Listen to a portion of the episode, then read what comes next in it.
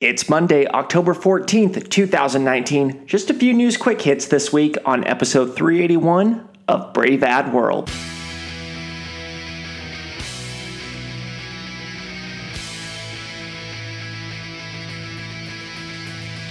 New consumers, new media, new strategies. This is Brave Ad World.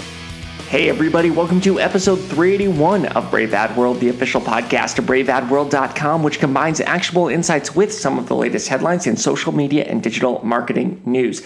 Every week or close to it, I take the top stories, provide a recap, and then share insights as to what those stories might mean to us as marketers.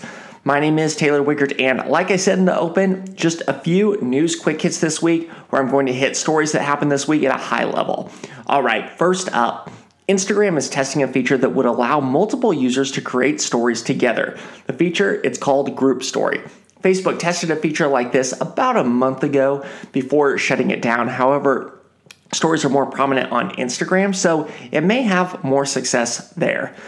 Facebook is paying advertisers a total of $40 million for the inflated video metrics it provided over an 18 month period from 2015 to 2016. A suit was filed that alleged the inflated metrics led advertisers to believe their videos were performing better than they actually were, leading them to increase investment with Facebook. The $40 million will be distributed among about 1.35 million affected advertisers. Since the oversight, Facebook has partnered with Media Rating Council to audit its metrics. The settlement does not include Facebook admitting any wrongdoing, as most settlements do. Hulu is allowing users to download up to 25 programs across up to five devices for offline viewer viewing in a model similar to that of Netflix. Downloaded videos, they'll expire within 30 days or within two days after being viewed. The option, it's only available to subscribers of its ad-free service, which is about one third of Hulu's total subscriber base. Instagram is getting rid of its following tab, a feed that showed the likes, comments, and follows of follows of users' friends on the platform. Originally, the feed provided a way for users to discover new accounts to follow, but now the Explore tab, they have the Explore tab to do that. So the following tab, it essentially became a way to peek into others' Instagram browsing behavior. You could pretty much just see what everyone was doing on Instagram. Not always great.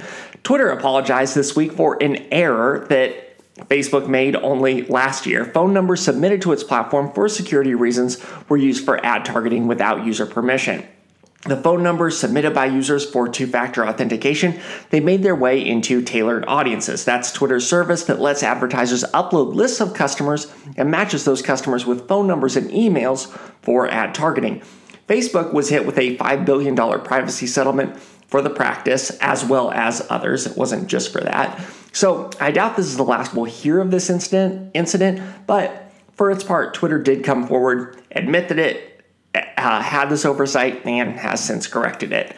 Instagram updated its camera with a new create mode. Create mode, it lets users make content for the platform without sharing a photo or a video as the canvas. Users can instead do things like choose a post from the past thanks to an on this day feature that brings up a camera or video on the same day a photo or video on the same day from a previous year, or you can select a GIF from Giphy to serve as the canvas. The post can be edited to include stickers, drawings, or text as you can with any story. The move, it really shifts the focus for Instagram from being only about visuals to also being about statuses, akin to Twitter in a sense. And lastly, Visa, eBay, MasterCard, and Stripe, they have all announced that they are leaving the organization responsible for building, building Facebook's Libra cryptocurrency. PayPal, they departed a week ago. Regulatory scrutiny, it's really hampered Facebook's efforts to get Libra off the ground. All right, that's it for episode 381 of Brave Ad World. Short and sweet. Before I let you go, let me know what you I want to hear from you. So send questions, comments, let me know what you like, let me know what you don't like to Brave Ad World at gmail.com. And if you get a chance, please rate and review this podcast on iTunes or your platform of choice. It helps me know what you think and it helps others find the podcast. I can always be found on Twitter at T Wiegert. That's T W I E G E R T. You can also find my personal thoughts on marketing at braveadworld.com, occasionally at least. All right. Thank you so much for listening, and I hope you have a great week. Thanks for listening. For more, check out braveadworld.com.